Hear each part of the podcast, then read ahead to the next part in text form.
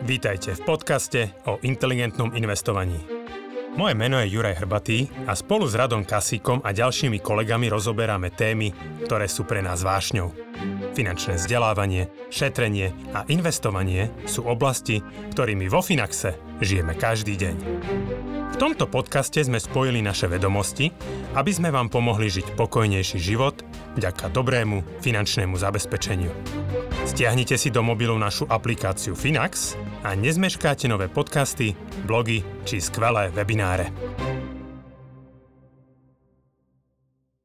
Dobrý deň, milí inteligentní investori, vítam vás pri Finax Mudrovačke. Moje meno je Radoslav Kasík, so mnou sú tu Jan Ursa a Jan Tonka. Ahojte páni. Zdravím. Ahojte. A myslím si, že je všetkým jasné, o čom sa dnes budeme baviť. Čiže nahrávame to vo štvrtok, čo je dneska 16. 16. 16. marca. Uvidíme, že keď to bude zverejnené.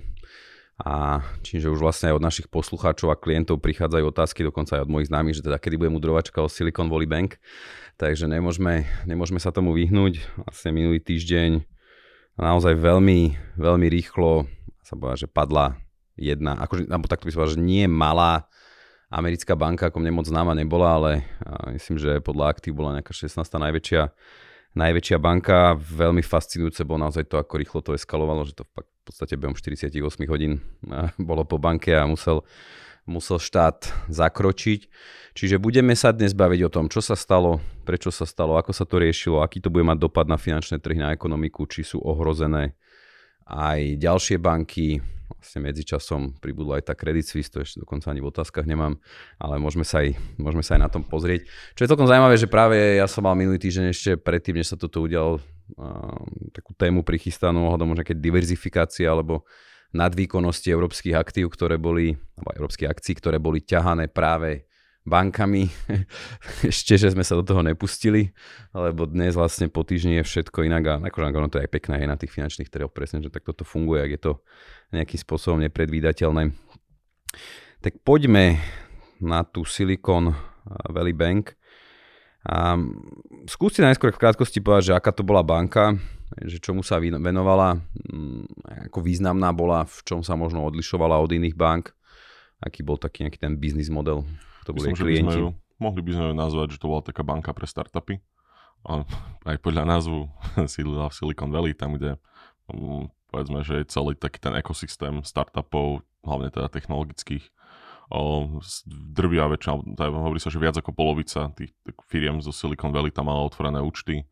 Um, veľmi často, keď do nových startupov pritekali nejaké nové peniaze, tak rovno išli z účtu v Silicon Valley Bank od nejakého fondu na účet toho vznikajúceho startupu v Silicon Valley Bank. Na rozdiel od, no, povedzme, že väčšina veľkých amerických bank sídli na východnom pobreží, väčšina v New Yorku by som asi povedal, také giganty ako JP Morgan a podobne. Toto bola skôr, že regionálna banka so špecifickou klientelou, ktorá sa venovala startupom. Prečo ju tie startupy tak obľúbovali, že ona čo ponúkala ako nejaké zaujímavejšie zhodnotenie, alebo bola nejak možno technologicky zaujímavejšia, že mňa to, toto to celkom zaujímavé, len kvôli tej lokalite? No, taký, taký mix veci. Oni ako, už len to, že oni sa oficiálne špecializovali na, na startupy, tak dá sa povedať, že možno boli trošku lepšie pripravení na staranie sa o, o takéto firmy. Mm, jednoduchšia byrokracia, o, netlačili im nejak milión 200 rôznych ďalších produktov, ale skôr keby chápali, že to sú nejaké milióny, ktoré sa tam prídu odparkovať a, a nejaký čas tam teda budú stať. Že mm, našla si proste banka, banka tú svoju klientelu, s ktorou vedela ako komunikovať, vedela sa spoznávať s tými o, takže sa startupová komunita, to je naozaj akože extrémne poprepájane medzi sebou, takže aj sa vedeli ľudia, zakladatelia jednotlivých firiem sa akože spoznávali s ľuďmi z tej banky cez ostatných svojich známych a tak ďalej. A to sa teda bavíme, že ako tých službách, ktoré im poskytali, že to boli pri, pri, primárne ako depozitné účty, či tak. poskytoval aj úvery? Akože primárne to boli depozitné účty, hlavne z povahy toho, že tie startupy vo väčšine prípadov nepotrebovali úvery a to, bol, to je vlastne, možno sa k tomu aj dostaneme, ale také špecifikum toho, že táto banka vlastne nejaké kreditné riziko až tak veľmi nepodstupovala, na rozdiel od mnohých iných bank. Typický biznis bank je, že na jednej strane príjmam depozity, na druhej strane o, ponúkam úvery. A že proste požičať si na, na akože, o, čo dlhodobo a požičať na krátkodobo potom niekomu aj, alebo aj naopak, dá sa povedať. Ale, ale teda táto banka úverov mala naozaj oproti svojej veľkosti strašne málo, lebo jej klienti proste úvery nepotrebovali. A ešte možno, aby sme to trošku dali do nejaké akože škály, že tým, že táto banka sa zameriavala presne na tú startupovú scénu, akože startupov, bavíme sa o firmách s hodnotou možno akože miliardách dolárov v mnohých týchto prípadoch, a počas covidu, keď sme mali akože obrovský boom proste technologických akcií, startupov, a peniaze boli stále zadarmo, to už je doba, ktorú si skoro nepamätáme, alebo teda akože situácia sa zmenila násobne, ale jednoducho depozity, akože ten objem aktív v tej banke narastol počas covidu myslím trojnásobne, že 2019 až 2021 to bolo z nejakých 60 miliard, možno 200 miliard dolárov. A v zásade to, čo stálo za rastom tejto banky, že proste taký naozaj akože meteorický náraz akože proste tých vkladov, tak vo finále stalo za koncom, že tie peniaze boli niekde zaparkované, to si asi, asi rozoberieme detailnejšie, ale proste bol tu extrémne rýchly náraz a tiež to bolo spôsobené vlastne tými nízkymi rokovými sadzbami a celkovo boomom na, na tejto technologickej scéne. Dobre, čiže ono to bol vlastne, dá sa povedať, že taký, taký trezor, taká schránka pre, pre tie depozity. Ono to neznie teda moc moc dramaticky alebo rizikovo. Čiže čo sa teda udialo, že keď ste to už aj načali? No, tá banka mala teda veľmi veľa klientských peňazí a prakticky nemala s nimi až tak veľmi čo robiť. Tak e, robila, dá sa povedať, že ešte celkom rozumnú vec, že nakupovala za to americké štátne dlhopisy, ktoré sú jedno z najbezpečnejších aktív, dá sa povedať. A to by bolo celé, dá sa povedať, do istého momentu v poriadku. Problém bol ten, že ako začali raz úrokové sadzby, tieto štátne dlhopisy klesali na hodnote.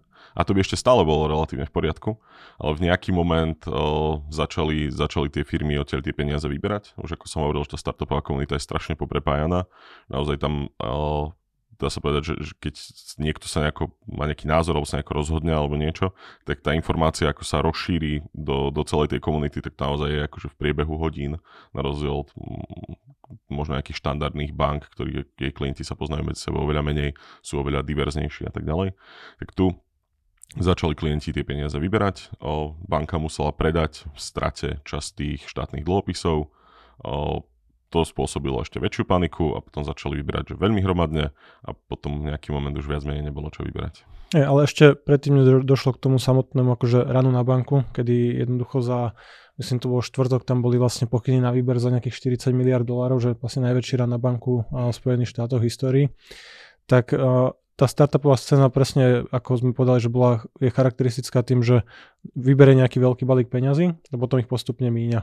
A tak ako vlastne skončili nulové rokové sadzby, skončila nejaká, splasla nejaká technologická bublina, tak nové depozity už do banky neprúdili, ale stabilne klesali vlastne tie vklady v banke, alebo tie startupy to pálili proste pália cash rádovo možno desiatky, stovky miliónov podľa akože veľkosti firmy. Nebol tam dôvod, že prečo možno začal taký ten výber, teraz už nemyslím ten minulý týždeň, keď už sa rozbehol ten ran, lebo však tomu myslím, že predchádzal aj nejaký pokus o vydanie akcie, aby trošku doplnili kapitál.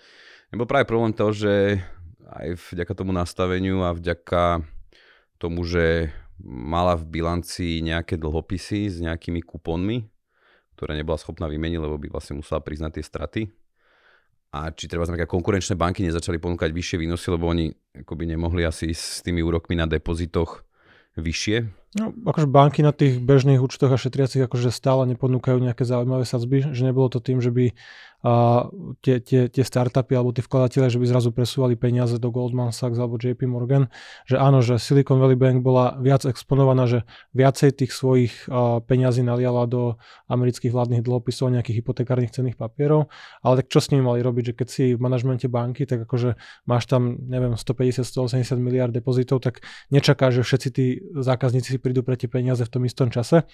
Uh, máš nejaké modely, vieš, koľko tí ľudia priemerne tie peniaze pália, vyberajú a zvyšok investuješ, aby si dosiahol aspoň nejaký výnos. Že OK, keď nakúpili uh, dlhé americké dlhopisy s nejakým výnosom 1,5%. A potom to bol ten problém, že dlhé. Hej, že bol tam nejaký akože mismatch, uh, že proste uh, vklady boli krátkodobé a nie tak stabilné, ako predpokladali. Takže dostupné okamžite. Dostupné okamžite, áno, lebo všetci vnímame banku ako nie niekoho, komu my požičiame peniaze a tá s tým podniká a požičiava ich ešte dlhšie ďalej ale jednoducho vklady odišli rýchlejšie, ako manažment čakal a zároveň investovali tie peniaze možno moc dlhodobo. Čiže nakúpili nejaké, nejaké aktíva akože z dlhodobou splatnosti, že tie, ten čas tam proste robil problém, že kvalita tých cenných papierov je samozrejme akože top, že nemáš bezpečnejšie cenné papiere ako americké vládne dlhopisy, a oni aj boli zaradené v takom tom nejakom špeciálnom chlieviku, ktorý nemusíš úplne preceňovať a priznávať z toho nejaké straty. Čiže máš takú kategóriu na, na, na tej bilancii hold to maturity, čiže neriešiš to, že ten dlhopis vplyvom rastu rokových sadzieb, keď ich Fed zvýšil podstate z 0 na 4%, alebo 4,5 vlastne, 4,5, 4,75, tak neriešiš, že tá cena je trošku nižšia, že ty ich stále účtuješ pri nejakej hodnote. Za tú nominálnu Samozrejme, hodnotu, za tú nominálnu. Alebo nákupnú. Na, nákupnú, hej. A neriešiš to, že zrazu sú na trhu precenené niekde nižšie, lebo ten predpoklad je, že ich držíš do splatnosti, dostaneš nominál, dostaneš celý čas tie kupóny. Ale v momente, kedy oni presne museli časť toho portfólia predať, tak zrealizovali Čiže tú stratu. Ho predali na to, aby mohli vlastne ho pre, tie požiadavky tých vyšších presne výberov. Tak. A, to, a to už je presne ten, to už začal ten cyklus, kedy začneš spochybňovať, že a teraz keď budú musieť zlikvidovať polku portfólia, že už sa vypa, vyparila úplne tá banková ekvita, tá, tá hodnota tej Je banky, to vlastné proste, imanie. to vlastné imanie už potom išlo akože do záporu. Čo sa teda dialo ďalej? Čiže ono, ono to bolo tak, že vlastne oni pokúsili sa imitovať akcie, ja si myslím, že to nejak nebolo úspešné. No. Že tam potom začal ten rán na banky, čiže oni vlastne predali, boli nutení predať časť toho portfólia, vlastne tým zaknihovali nejaké straty a už sa rozbehol kolotoč. Hej. Hej, to už bolo extrémne rýchle potom, že presne, že už to nie je tak ako v histórii, kedy si o nejakom rane na banku, o, tých, o tých veľkých výberoch si prečítal v novinách alebo si videl v správach, ako je obrovský hadík pred bankou, že ľudia čakajú na výber. Dneska si vyberieš mobil, naklikáš si do tej apky, dáš si nejaký dvojfaktor overenia a 200 miliónov máš zrazu v JP Morgan, čiže tam tá startupová Alebo nedáš, keď už tá banka Alebo padla. nedáš, keď, keď už padla ale že mnoho takých tých známych a veľkých akože venture fondov, a Founders Fund, Peter, Petra Thiela a podobne, oni vyslovene dali pokyn všetkým tým svojim akože spoločnostiam, ktoré majú v portfóliu, že prevedte tie peniaze okamžite inde. No a keď to spraví jeden, tak samozrejme to chcú spraviť všetci, lebo riziko je na tej strane, že budeš ten posledný hlupák, ktorý v tej banke zostane, pokiaľ to klakne, s tým, že pokiaľ sa všetko ukludní a nič sa nestalo, tak OK, tak si spravil krok navyše, tvoje peniaze spravili kolečko cez nejakú veľkú banku, systémovou dôležitú, a potom sa to vlastne nabalilo, že každý sa snažil dostať cez tie dvere a už, už, nebolo, už nebolo ako. Ej, tam bol aj vlastne asi problém to, že čak banky sú tiež kryté tie vklady štátom, je ten orgán FDIC. A, a takže ako sú, ako sú v Amerike vlastne kryté a či tieto peniaze, či, akože nestačilo toto, že sú kryté, ak teda boli? No, sú, uh, hej, teraz sú kryté už, už viac, ale uh, bežná, akože reál, alebo tá očakávaná realita bola, že sú kryté do výšky 250 tisíc dolárov. Čiže to je obdoba vlastne fondu na ochranu vkladov na Slovensku, alebo teda v Európe. celej Európe, čo je na 100 tisíc eur. Áno. A dotýka sa to aj právnických osôb, viete? Áno. Aj, aj, aj predtým, hej, sa to dotýkalo. Čiže tam mi bol skôr problém to, že väčšina no, tých že, subjektov držala viac ako 250 Násobne viac. Že 93% tam bolo akože nepoistených. Uh-huh. Toho, objemu vkladu. Toho objemu vkladu. Čiže to dáva logiku, prečo sa aj ponáhľali. Áno. Aj asi keď si startup v Silicon Valley, tak nedržíš 250 tisíc na tvojom hlavnom účte. Čiže tam v podstate akoby za dva dní prišli pokyny na výber dá sa povedať, že štvrtiny aj tých vkladov a akože asi veľkou pravdepodobnosťou by to pokračovalo ďalej. Tak. Čiže zakročil štát a akým spôsobom? A v podstate prevzal kontrolu na tou bankou, že tie orgány vlastne dozorujúce majú možnosť proste nakračovať ti do banky a povedia, že, že, že sme ťa proste ukončili tvoju činnosť a, ako regulátor a prevedú tie vklady a snažia sa nájsť nejaký spôsob, ako vyplatiť vlastne tých vkladateľov. A Čiže asi sa vyberá nejaká náhradná inštitúcia, informuje sa vlastne o tom, koľko, kedy a ako dostaneš. Myslím, že tie prvé informácie boli, že oni ich tuším v piatok zavreli, regulátor uh-huh. už. Lebo samozrejme akože akcia, dlhopisy, akože uh, Silicon Valley Bank v podstate bezcenné, vymazané, tak. že to, tam proste investori prišli o tie peniaze, že nie je to nejaký bailout, nie je to 2008-2009, že banka sa nezachránila, banka skončila, hotovo a v podstate prevzal kontrolu štát a hovoril o tom, že do pondelka najneskôr sa budú informovať, že ako budú môcť vybrať tie, tie svoje akože, peniaze, ktoré tam jednoducho majú, lebo mnoho z nich sa samozrejme platí výplaty, máš veľké akože náklady na chod tých spoločností a potom sa už formuloval vlastne nejaký akože ďalší, ďalší rýchly postup, že do akej výšky budú garantované, špekulo sa, že boli také akože obavy, že možno dostaneš 80-90% tých peňazí nad rámec tých 250 tisíc, alebo finále to skončilo s tým, že tie depozity sú chránené v zásade v plnej výške. Čiže... Dá, dá sa povedať, že to zaplatí bankový sektor v konečnom dôsledku. Áno. Či dostanú peniaze tí, tí vkladatelia. Oni už, on, už ich dostali, že oni už pondelok boli, boli dostupné, ano. ak správne. A to, bolo, to bolo asi najdôležitejšie opatrenie, aby si zastavil vlastne tieto obavy, lebo uh, v Spojených štátoch máš tisíce bank, čo je akože dosť absurdné, že uh, bežne takéto akože krajiny, alebo tak u nás máš v podstate pár bank a rozhoduješ sa pomaly podľa farby, že balíčky stojí rovnako a buď chceš oranžovú taliansku alebo modrú rakúsku a podobne, že v Spojených štátoch máš tisíce bank a samozrejme pokiaľ by si držal ty ako mm, nejaký uh, chief financial officer proste peniaze v nejakej regionálnej banke, tak prečo by si nespravil ten krok, že nepresunieš to do nejakej systémovo dôležitej too big to fail banky, do nejakého JP Morgan a podobne. Uh, a toto malo proste zastaviť tú paniku, že vklady sú kryté, nemusíte panikáriť, môžete to nechať aj v tých menších ústavoch a neprídete o tie peniaze. A vyzerá, že to fungovalo. Hej, tak tam bolo niekoľko krokov. Jedna bola tá, tá rýchla dostupnosť tých peňazí a to, že teda povedali, že boli poistené do tej, to, že kryté do plnej výšky. A druhá to, že Fed pripravil taký program pre banky, aby si mohli požičať pokiaľ, že do 25 miliard pre jednu banku. Ako kolaterál vedia používať napríklad tie no, vládne bondy a nie podľa aktuálnej trhovej ceny, ale podľa nominálnej hodnoty. Čiže Takže... presne tým programom chcú akoby predísť, aby sa to zopakovalo. Je, že vlastne pokiaľ by mala tá banka nejaký problém s likviditou, tak. ako teraz nejaká iná, tak si vie voči tým štátnym dlhopisom takto požičať. Aj, čiže nemusí predávať hej, na trhu. Ani toto nie je nejaký, povedal by som, že extrémny nástroj, ktorý teraz, že tlačíme peniaze a je to nejaké, akože veľmi nejaké riziko alebo hazard alebo tak, že to úplne dáva zmysel, že ten štátny bond proste k tým peniazom tá banka sa časom dostane že požičať jej voči tomu mm, a nepozerať na trhovú hodnotu, ale na akože štát to môže vysedieť, že on má no. ten horizont tých 5, 10, 15 rokov, proste keď ten papier zmaturuje, dostaneš nominál, dostaneš výnos a ty vlastne voči najkvalitnejšiemu kolaterálu im dáš aktuálnu likviditu, ktorú potrebuješ, aby fungoval bankový systém, že znovu to nie je 2007, 8, 9, kedy tie uh, subprime hypotéky, tie nekvalitné, proste boli bezcené. Tam proste banky mali plné knihy bezcených cených papierov OK, chápeme? To je Slovenčina, no. To je Slovenčina, keď sa prekladáš, hej, ale toto je proste vysoko kvalitný kolaterál a nejaká, nejaká federálna inštitúcia voči tomu požiča peniaze na to, aby si akože servisoval klientov, aby sa, lebo samozrejme akože bežný človek, proste to je jedno, či firma alebo právnická osoba, nemá kapacitu na to, aby vyhodnocoval kreditné riziko tej banky, že to ani nechceš, aby to si tak rozmýšľal, že budeš to rozkladať do 50 bank, že stabilita a fungovanie systému je akože dôležité, ale že toto nie je teraz ten problém, ako bol pri tej poslednej finančnej tak, kríze. A človek by nemal ten pocit, keď číta všetky tie, tie správy v médiách, ktoré to prirovnávajú k Lehman Brothers a k 2008, ale že naozaj, že fakty teraz sú úplne iné, ako boli vtedy.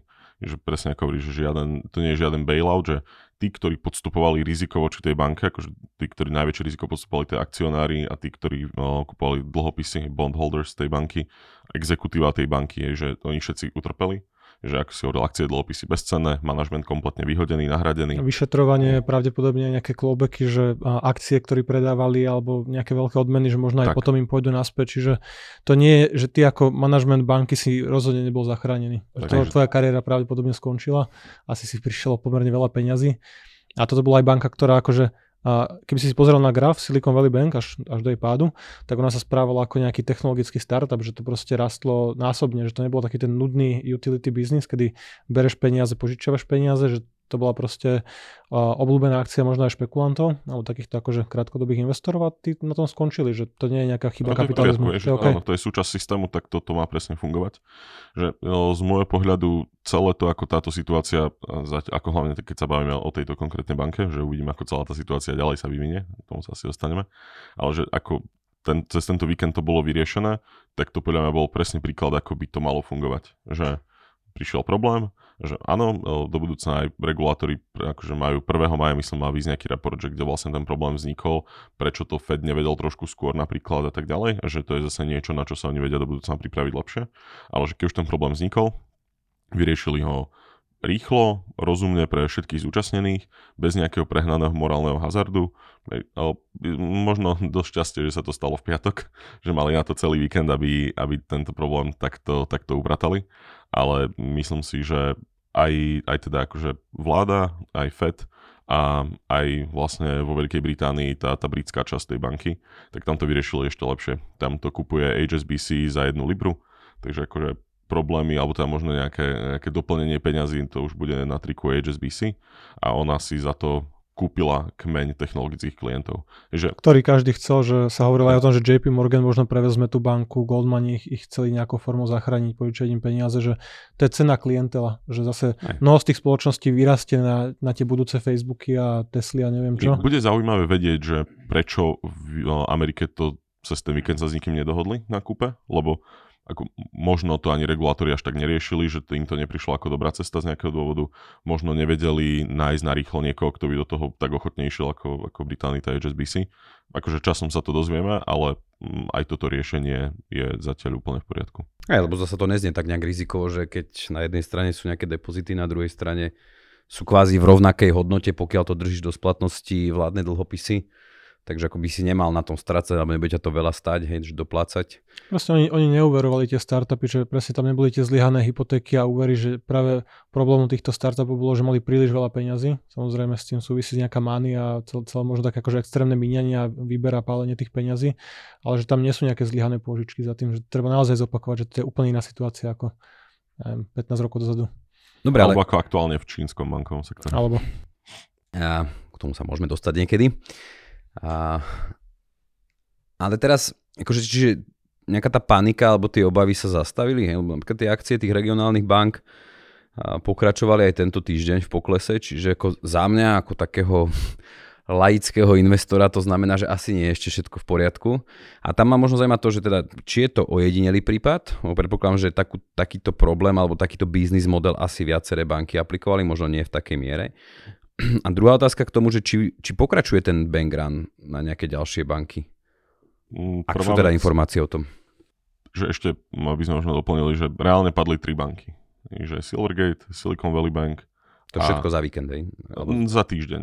Prebehu nejakých 3-4 dní, no. Hej, a na začiatkom týždňa bol Silvergate, potom ku koncu týždňa Silicon Valley Bank a na konci Signature v nedeľu ale tie, tie druhé dve banky boli viac, keď som tu pr- prvú povedal, že taká banka pre startupy, tak toto boli už skôr banky na krypto, ktoré ako, m, mm, tam zjavne tie problémy sú trošku Čo znamená banka na krypto?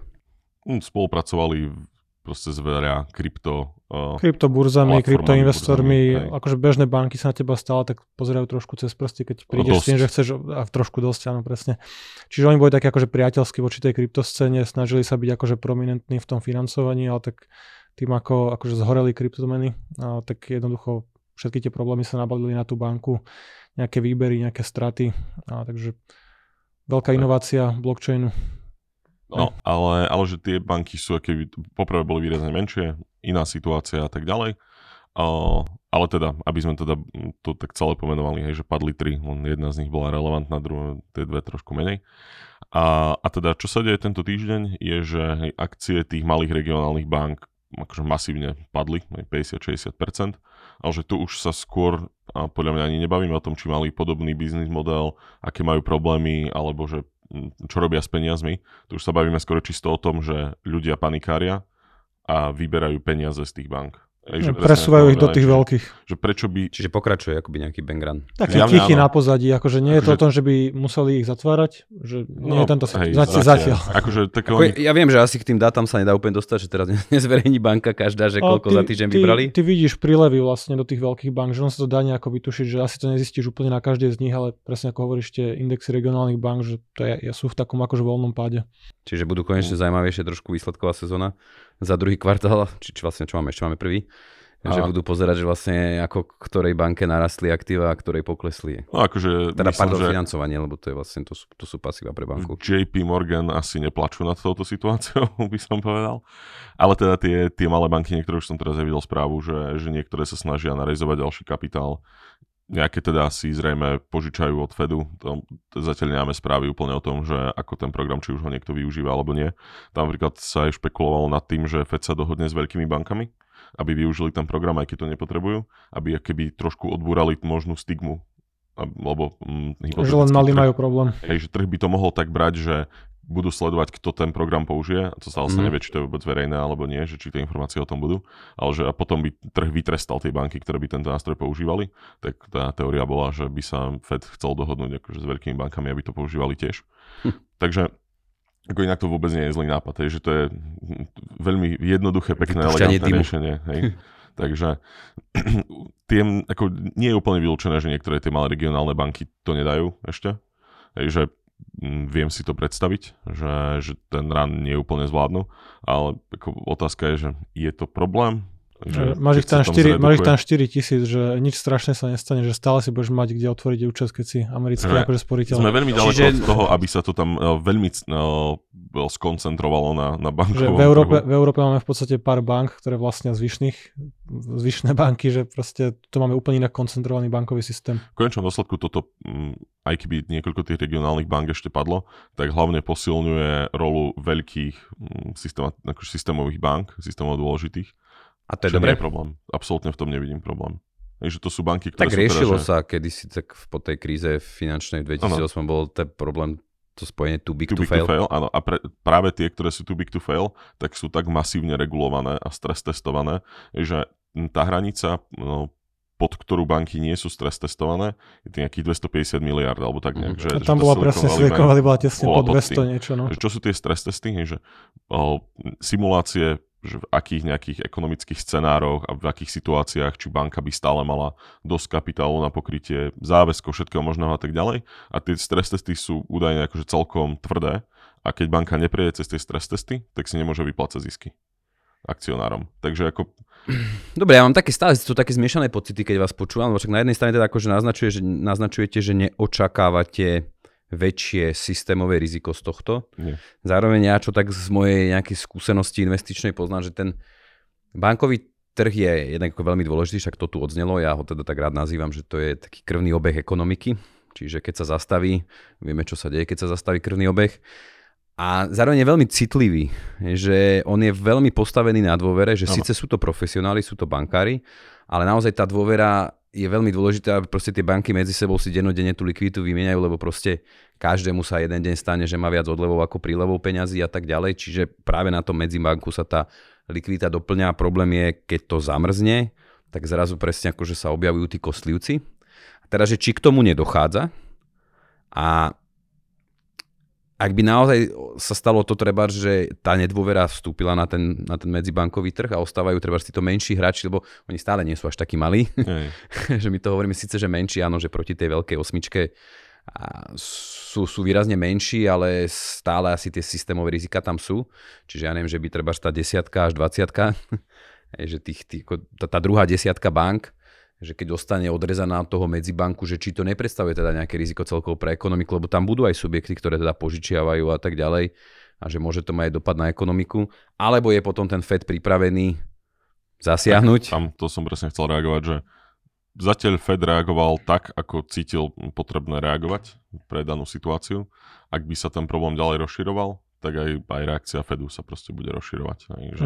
Ne, nezabudnime, že Fed vznikol práve, akože hlavný dôvod založenia Fedu bolo uh, zamedzenie takýmto ranom na banku, proste stabilizovaním bankového systému, že celý vznik Fedu je reakciou na 1907, čo bol proste neviem, okolo 50-percentný pokles akciových trhov, vtedy skrachovalo obrovské množstvo bank, menšine tretina tých regionálnych vtedy, alebo akože regionálnych národných, ako sa vtedy označovali.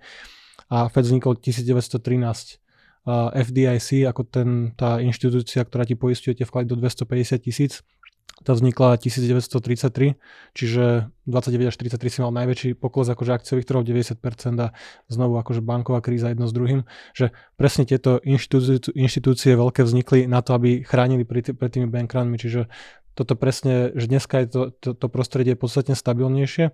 A keď niekto má na to nástroje, alebo akože už skúsenosti s tým, tak je to akože FED, alebo ako aj tú ochotu proste zasiahnuť, že a skôr by som povedal, že také tie zásahy počas tých hypotekárnej kríze a podobne, že to bolo tak možno na hrane počas covidu, že stimuluješ možno ekonomiku, hýbeš s tými sadzbami, ale že keď niečo je ich primárna úloha, akože mimo inflácia a zamestnanosti, tak je to proste chrániť bankový e, systém. Takže toto, toto si nemyslím, že sa treba spochybňovať, že to zvládnu. Takže Fed ukázal v histórii veľmi veľa moment, vo veľmi veľa momentoch ukázal, že vie, kde stáť a kde poskytovať likviditu a kde zachraňovať finančný systém. Takže hovorí sa, že keby v 2001 po páde dvojčiek vtedy Fed masívne nezasahoval, tak to zabije kompletne finančný systém vtedy, pri tom ako bol postavený a tak ďalej. Že akože rýchlosť a veľkosť reakcie neboli nikdy nejaké ich veľké problémy, alebo teda posledný, akože od, 80 rokov možno už neboli to ich problémy. Takže až tak toho sa neobávam. Ale ako je úplne predstaviteľné, že zo pár bank to ešte zhltne. Dobre, no len teraz je možno trošku iná situácia v tom, že inflácia je stále vysoká. Čiže v útorok vlastne boli zverejné čísla na úrovni 6%.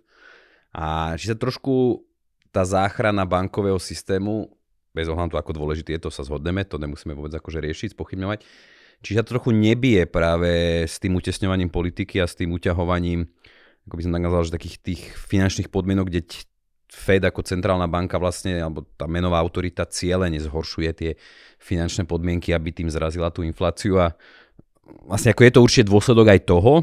Ja súhlasím, že toto je hlavne o, manažova- o zlom manažovaní rizika a že možno ešte taká jedna otázka to príde potom neskôr, že je to celkom aj pre mňa také fascinujúce, že práve tie najbezpečnejšie cenné papiere sú kvázi problémom problém môžu, nemusia byť.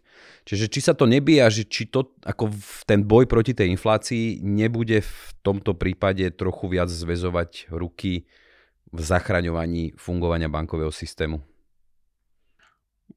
Rozdelil by som to na dve časti. Jedna je tá, že určite niektoré banky si aj požičajú od Fedu, keď sa tento program rozbehne, aby mohli dávať viac požičiek napríklad, aby, aby akože dostanú trošku viac peňazí do ekonomiky. V čom ale nevidím problém, lebo primárne tie, tie sadzby, za ktoré si ľudia a firmy budú požičiavať, sú stále, že ten efekt toho, ako drahé sú tie peniaze, oproti tomu, že tie banky budú mať možno trochu väčšiu schopnosť požičiavať, že ten je diametrálne väčší, takže tam, tam ten problém nevidím. Áno, môže to FED teraz trošku limitovať v ďalšej ochote zvyšovať úrokové sadzby. Na druhej strane my už sme boli, že Áno, teraz boli nejaké nové dáta a trošku ako Fed bol zase taký, že možno aj tie sadzby ešte budeme ďalej zvyšovať, ale my už sme neboli ďaleko, alebo v chvíli to vyzeralo, že už sme na vrchole toho zvyšovania sadzieb. A že aj, aj ako sme sa tu bavili minule, a to bola posledná modrovačka, že teraz skôr sme v štádiu, kde Fed potrebuje nechať, aby tie vyššie úrokové sadzby ako dosiahli nejaký ten svoj želaný efekt v priebehu času. Takže to, že ich nebude vedieť zvyšovať ďalej, alebo tá, že tá schopnosť zvyšovať tej sadzby je jemne limitovaná, nevidím ako nejaký akože strašne veľký problém pre ich boj s infláciou. Ja, ono to tak akože aj Fed to tak komunikuje a trošku to tak aj vyzerá, že oni tak hľadajú taký ten breaking point, nejaký bod zlomu, že utesňujeme 1%, 2%, stále nezamestnanosť dobrá, ešte utesňujeme, inflácia stále vysoká, že dobré, ale sme na nejakých 4,5% a hovorí sa o tom, že možno na 5 je nejaká stopka, že plus minus tam by sme sa zastavili. A zatiaľ vidíme, že OK, zlomilo to čiastočne väzy realitnému trhu. Ceny nehnuteľnosti dolu, hypotéky 7%, ľudia sa, ne, sa neuverujú, neberú si akože príliš veľa dlhov, kancelárske budovy majú problémy, ale stále sme ešte nevideli nejaké akože systémové riziko. Takže tak teraz ho vidíme v bankách a že keď im to pomôže trošku dať nejaký signál, že OK, že možno by ten uh, cyklus zvyšovania úrokových sadzieb na teraz mohol akože skončiť, nechajme to trošku vstrebať, pretaviť sa vlastne do všetkých tých akože uh, dlhodobých indikátorov dát, ktoré možno nám potvrdia, že už to stačilo, tých 4-4,5% alebo niekde okolo tejto sumy. Uh, tak akože OK, možno sme teraz akože našli vrchol. A tá, trhy to tak aj akože berú. Áno. V podstate už sa ne, ne, nepre, nepočíta s tým, že by tie úrokové sadzby išli výrazne nahor a skôr sú nejaké odhady alebo teda a dlhopisové trhy akože počítajú nejakú pravdepodobnosť, že pomaly do konca roka by mohli o nejaké percento klesnúť sadzby v tomto roku. Čiže to, to asi to je optimistické, ale sa nedá sa to vylúčiť úplne. Sa hlúpo opýtam, čiže vlastne dá sa to vnímať aj ako dobrá správa? Akože ako každá správa na finančných trhoch, aj toto má nejaké predpokladané pozitívne dopady, tak by som to asi povedal. Z tohto pohľadu áno, že môže to, môže to zastaviť FED lebo aj také akože čiastočné zamrznutie toho medzibankového trhu pravdepodobne pomôže k zrazeniu tej inflácie. Áno. No, ja, menej budú uverovať, klasne dôvera, že to je deflačný akože no. a, nejaký event. No. To určite. A, a zároveň vlastne aj teda ten Fed nebude taký nutený, áno, lebo tam už presne pre tou udalosťou sa už pohybovali niektoré tie odhady až na 6% vrchol a to už by bolo plná celkom, celkom kritické. Mňa tam ešte zaujímavá vec, že to, čo som naznačil v tej predchádzajúcej otázke, že či zasa sa budú trochu prepisovať učebnice, v zmysle, akože pri bankách sa sleduje nejaká kapitálová primeranosť, čiže v podstate tie aktíva, čo pre banku sú práve buď takéto investície, či už do dlhopisov akcií, alebo úvery, ktoré požičiava, a sa nejak posudzujú s vlastným imaním. Nazýva sa to dá kapitálová primeranosť a každému tomu aktívu sa pripisuje nejaké riziko, tá, tá hodnota sa nejakým koeficientom, nazvem to tak veľmi zjednodušene, kráti.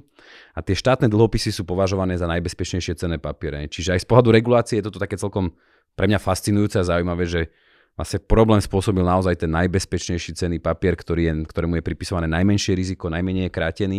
Čiže zase akože vec, do ktorej sú trochu aj tlačení tou reguláciou a zrazu oni tieto, tieto cenné papiere spôsobí problém, že či čakáte, lebo ty si aj spomínal, že niečo 1. maja by malo byť. Nejaký report, tak, nejaký, nejaký report, či, či čakáte, že zasa sa trošku premení tá regulácia, zasa sa to bude nejako prepisovať? Ja si nemyslím, lebo ja nesúhlasím s predpokladom otázky, že problém nespôsobili štátne dlhopisy, problém spôsobilo zlé manažovanie rizika a veľmi špecifická výbery. situácia tej banky. Že oni keby mali štandardnejší model, že by mali, lebo bežne banka podstupuje primárne to kreditné riziko, ale táto banka, akože hlavne interest rate risk, uh, ako sa to povie po našom? Úrokový, úrokové riziko. Tak, hej. No, takže to je, je neštandardná situácia, ktorá teda by zase nebola taký problém, keby nemali tak nediverzifikovanú klientelu a tak akože veľmi prepojenú medzi sebou, keby tá panika nebola teda znásobená tým, že každý každého pozná a vyťahovali to všetci naraz. Hej, takže a zároveň teda ešte aj nejaká, nejaká akože vnútorná analýza v tej banke povedala, že, alebo to odporúčila, že mali by teda držať aj kratšej tie americké štátne dlhopisy a že akože z pohľadu rizika to nie je vhodné to nastavenie, ktoré tam majú.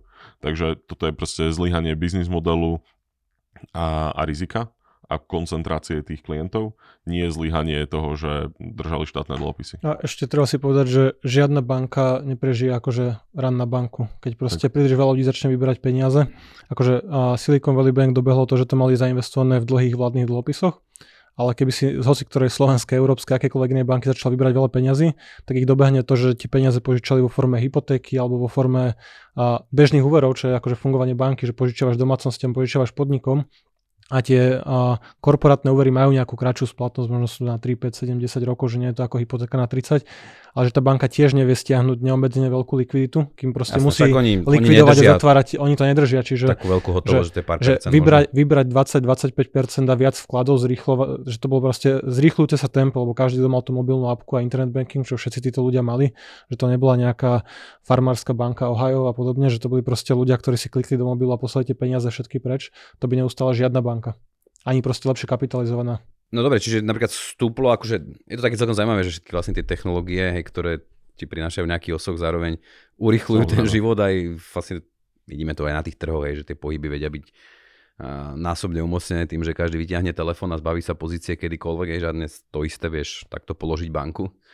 A zmenil, zmenila táto udalosť so Silicon Valley Bank váš pohľad na banky, že napríklad vnímate ich trochu rizikovejšie, že akože mali by si, čo teraz už niektorí tí doomsdayery aj na Slovensku hovoria, a, že treba si uvedomiť, ako ja to tiež často sám pri nejakých školeniach hovorím, že ten vzťah vlastne s bankou toho klienta je úplne iný ako treba vo Finaxe, kde stále si konečným vlastníkom tých peňazí aj cených papierov, kdežto v tej banke máš nejakú pohľadávku voči banke, banka má záväzok. Čiže či táto udalosť nejak vás tak možno prebudila, zmenila ten pohľad, že či vnímate trebárs držať v banke na jednom účte alebo v jednej banke viac ako 100 tisíc eur je riziko? A neodporúčate tento, tento to? problém nemám. hey, akože za mňa banka je proste inštitúcia, ktorú proste využívam nejak, akože, na nejaký platobný styk. Taký na... prietokový ohrievač len hey, že... Akože za mňa to isté je, že no, tiež ja radšej tie ja... peniaze dávam do majetku. Presne tak, že proste banka je tu na to, aby som si od nej požičal peniaze. A keď som podnikateľ, tak na nejaký rozbeh podnikania a financovanie proste potrieb. Keď som domácnosť, tak na hypotéku alebo spotrebný úver, čokoľvek, leasing. A keď som a človek, ktorý vytvára nadbytky, má nejaký akože a nejakú pozitívnu mieru úspor, tak proste nejakú časť tých peňazí držíš v banke, lebo je to pohodlnejšie ako mať doma mešec a nosiť a plnú peňaženku, ale proste nenecháš si v banke 100, 200, 500 tisíc. Že chápem tie firmy, ktoré majú proste možno mesačné výplaty rado v miliónoch eur, a Volkswagen asi nebude držať trojmesačnú akože finančnú rezervu, že proste niekde tie peniaze mať musí, ale že z pohľadu akože bežného klienta, investora alebo bohatšej domácnosti, na čo by si mal tie peniaze v banke? Vieš mať na bezpečných krátkých vládnych dlhopisoch 2, 3, 4, 5% výnos a zároveň tam máš plnú garanciu tej istiny, alebo proste nakupuješ akože štátny dlh, ktorý je bezpečnejší ako nejaká pohľadávka voči konkrétnej nejakej akože inštitúcii. Takže akože nič sa nezmenilo, ale tak možno niektorým ľuďom to otvorí oči, že, že nebudem držať milión na účte v banke alebo rozkladať to do desiatich bank v Európe alebo do štyroch Spojených štátoch, že proste tak presunieme to do nástrojov, ktoré mi nesú 3, 4, 5% a je tam akože plné krytie proste štátom. Že nevidím, nevidím vyššie rizika v bankách, ako som videl predtým, že nezmenilo to nič na tom názore, ale presne, že nie je racionálne držať v banke milióny, lebo proste na čo, hej, že tie peniaze že dávam niekomu inému možnosť, aby s nimi pracoval a nich zarábal. Ja, ja s nimi ty. No. Ale že nevidím to, že teraz nejak by to bolo prebudenie, že fú, banky môžu ísť do problémov. Že žijeme v eurozóne. Banky idúce do problémov sme zažili mnohokrát za posledné roky. A zažijeme. A zažijeme, ale je to zase, je to prirodzená súčasť však môžeme sa aj pobaviť teda, že ešte ten minulý týždeň teda sa Európa prvýkrát tak tešila, mám pocit, že, aha, že Američania majú problém, že konečne oni, a že, alebo že zasa oni majú ten problém a že nás sa to netýka, už tento týždeň to vyzerá zasa inak, čiže už sa skloňuje Credit Suisse, čo je poviem, taká jedna z tých ikon bankovníctva, že švajčiarská banka, či čo sa tam deje, je to podobný problém, je to systémovejší problém, aby som povedal, že Credit Suisse je hlavne posledné roky uh, ikona problémového bankovníctva. Áno, toto je registrujem, že to Posledných sa skloňuje, 15 rokov minimálne. Že skloňuje 3 roky, že stačí sa pozrieť na credit default swapy, ak vyzerajú voči iným bankám. Presne. Keď, uh, povedal by som, že Credit Suisse aktuálne čítam, že častejšie v negatívnych správach ako Deutsche Bank, čo už je čo povedať, lebo Deutsche Bank mám pocit, že každý druhý mesiac je razia ale teda Credit Suisse je dlhodobo v problémoch, mali nejaké akože vnútorné kontroly, také nejaké všelijaké, mali, však oni mali aj niekoľko škandálov s tým nejakým akože manipuláciou trhu a všetko možného ďalej. A vždy, keď že... vybuchne nejaký fond, tak proste len tak čítaš, že kto tam všetko dal peniaze a Credit Suisse, ten Archegos, proste desiatky miliárd a oni, a oni proste, buď sa s nimi súdi uh, americká SEC, kde platia potom miliardové pokuty, alebo proste buď tam máš nejaké pranie špinavých peňazí, teraz nevedeli dať vlastne a, a, proste výročnú správu, proste im napadlo americká SEC, že máte tam nejaké chyby, opravte si to, takže asi nejaký ďalší problém potenciálny, že to je problém Credit Suisse, že ono je zázrak, že ešte žije, že tak. proste držíme tu pri živote nejaké tie zombie spoločnosti, ako hovoríš, alebo zombie banky a že keď niečo je v Európe asi s najnižšou kvalitou, tak to je táto paradoxne švajčiarska banka. Mm že naozaj, keď si predstavím rôzne problémy, ktoré môžu banky mať, alebo prúsery, ktoré môžu robiť, no všetky. tak SEC to normálne jak bingo vychytal, že vždy v každom prúsere... Deutsche, a, a vy dvaja zase, tak. jak v triede.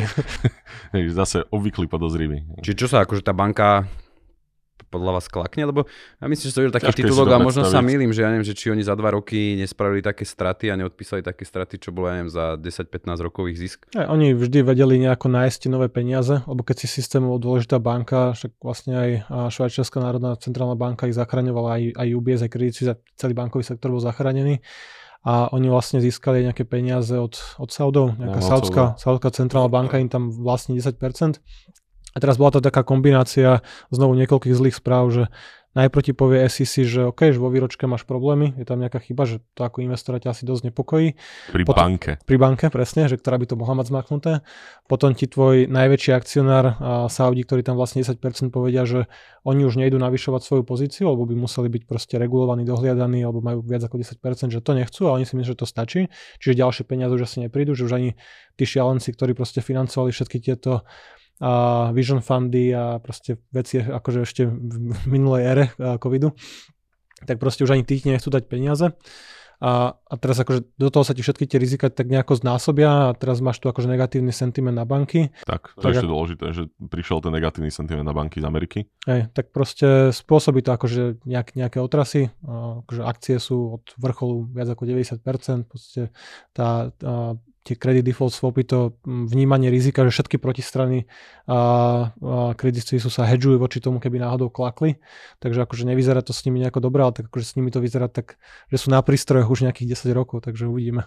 Čiže nevnímate to tiež ako nejaké systémové riziko, že by sa to prerelo ďalej v rámci vyzerá, toho že ich, Vyzerá, že ich bude o, držať centrálna banka. Hej čo im ponúknú akože nejakých 50 miliard alebo tak nejak. A že oni, že sa dohodli, že si požičajú, že znovu oni držia nejaké, ne, nejaké aktíva, ktoré majú hodnotu, že a treba to nejako stabilizovať a švajčiarská centrálna banka to proste nechá padnúť, ale treba si povedať, že to sú švajčiari, že to nie je eurozóna, to nie je, že padá no. Deutsche Bank alebo nejaká BNP Paribas, že áno, že je tu negatívny sentiment, trošku tie, a, ten európsky bankový sektor sfúkol, že bol desiatky percent v pulse za pár, a, za pár mesiacov, tak teraz trošku akože a, klesol, ale nie je to také, že máme problém s bankami v celej eurozóne. To je, to je mimo eurozóny trošku.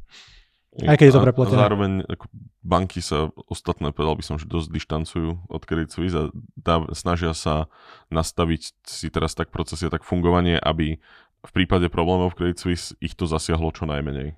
Mm-hmm.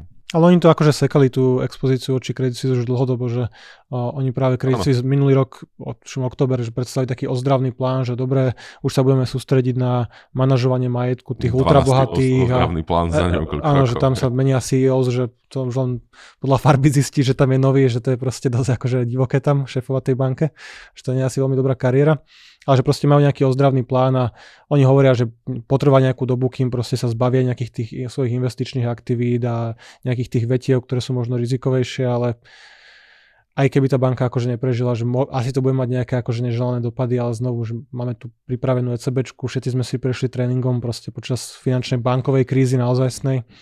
Ten systém je stabilnejší aj v Spojených štátoch, aj v Európe, ako bolo pri poslednej kríze alebo pred ňou. A ako som hovoril, tie banky teraz aj dosa teda hedžujú voči možnému pádu Credit Suisse, takže akože nie je to úplne pekné, že hm, ostatné banky, Credit Suisse to môže trošku vnímať, že ich nepo, že nepodržali ich, trošku ich zrádzajú a tak, ale, hej, ale tak na druhej strane ťahali sa s nimi dosť dlho na to, aby to už bolo úplne v pohode ich teraz hodiť pod vlak. Ja, zase nezabudnime, že v Amerike celá technologická kryptoscéna hodila proste podľa svoje tri banky obľúbené, že proste jediné tri, ktoré s nimi chceli robiť biznis a financovať ich a proste boli také tie akože crypto-friendly, tak v momente, ako sa otočil vietor, tak proste vyberiem peniaze, položím banku a kašlem na nejaké vzťahy, čiže Hm. A, Volám do JP Morgan. No a presne, že ho, zachránte ma tradičné bankovníctvo, že tuto táto kryptobanka mi negarantuje vklady a zrazu chcú garancie štátu, takže to je také celé komické, že inovácie z kryptosveta sú, že presunieme peniaze do Goldman Sachs a proste neriskujme v nejakých menších lokálnych bankách a prečo tie štátne orgány negarantujú vklady naše veľké do, do nekonečna, keď majú zrazu problém oni. Lebo ste to nechceli.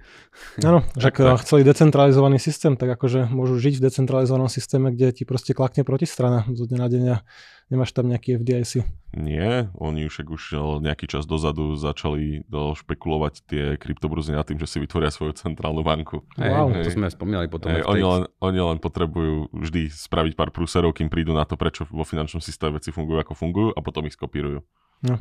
Alebo si stačí nakúpiť Bitcoin, kde prerobíš 60% za pár mesiacov a sa ochrániš pred takýmito vecami.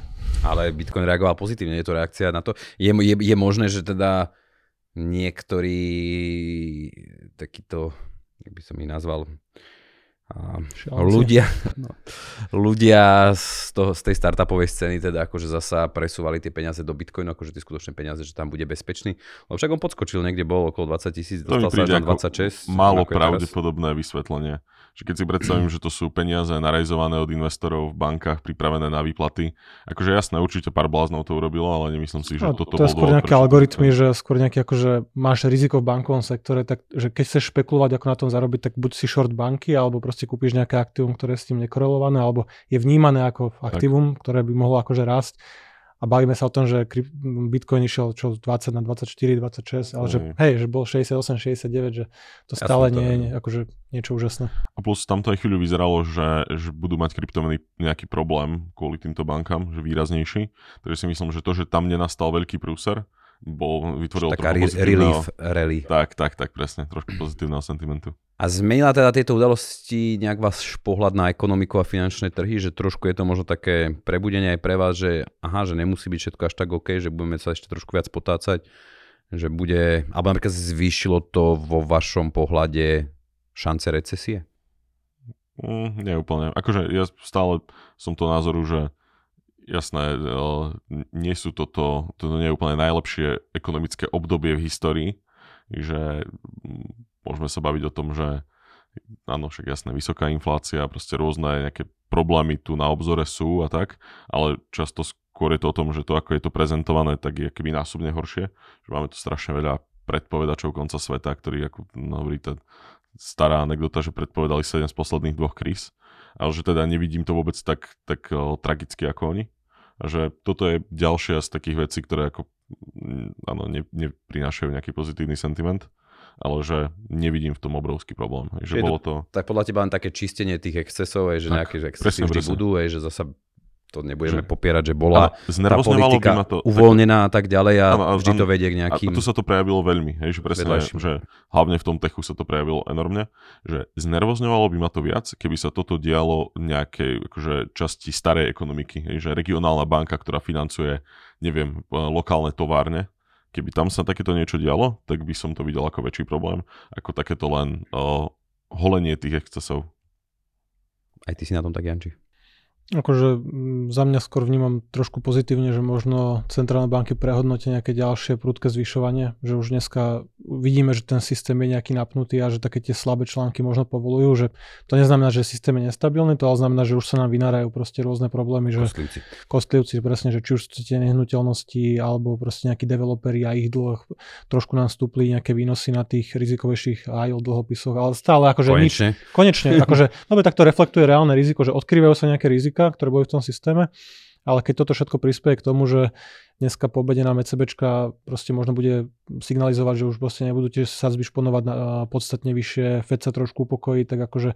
Sa tešíš, čo? Tak ja sa teším, akože hypotéky by mohli trošku znovu zacneť. A ale vo finále to môže byť akože pozitívne pre trhy. Si predstavím keď... Jančiho, jak tweetuje alebo na Reddite, jak tam vypisuje, treba ne, vyberať to, peniaze z SVB. Čas. Ja nemám peniaze v banke. Ja, ja viem, ale iba si akože ja, huckal. Ja, ja banke iba dlžím peniaze. Hecoval všetkých, nech povyberajú. Takže uvidíme, akože môže to byť vo finále aj pozitívne pre trhy. Že keby sadzby začali klesať, alebo trhy začnú predpokladať, že v najbližšom pol roku, roku, roku a pol budú klesať, tak, tak ako sa spravujú trhy, tak typicky predbehnú ten vývoj, že skôr než Fed tie sazby sekne, tak a, tá ekonomika môže začať akože ožívať viac, rásť a tým pádom aj akože akciové trhy, takže ja to nevnímam ako nejako negatívne.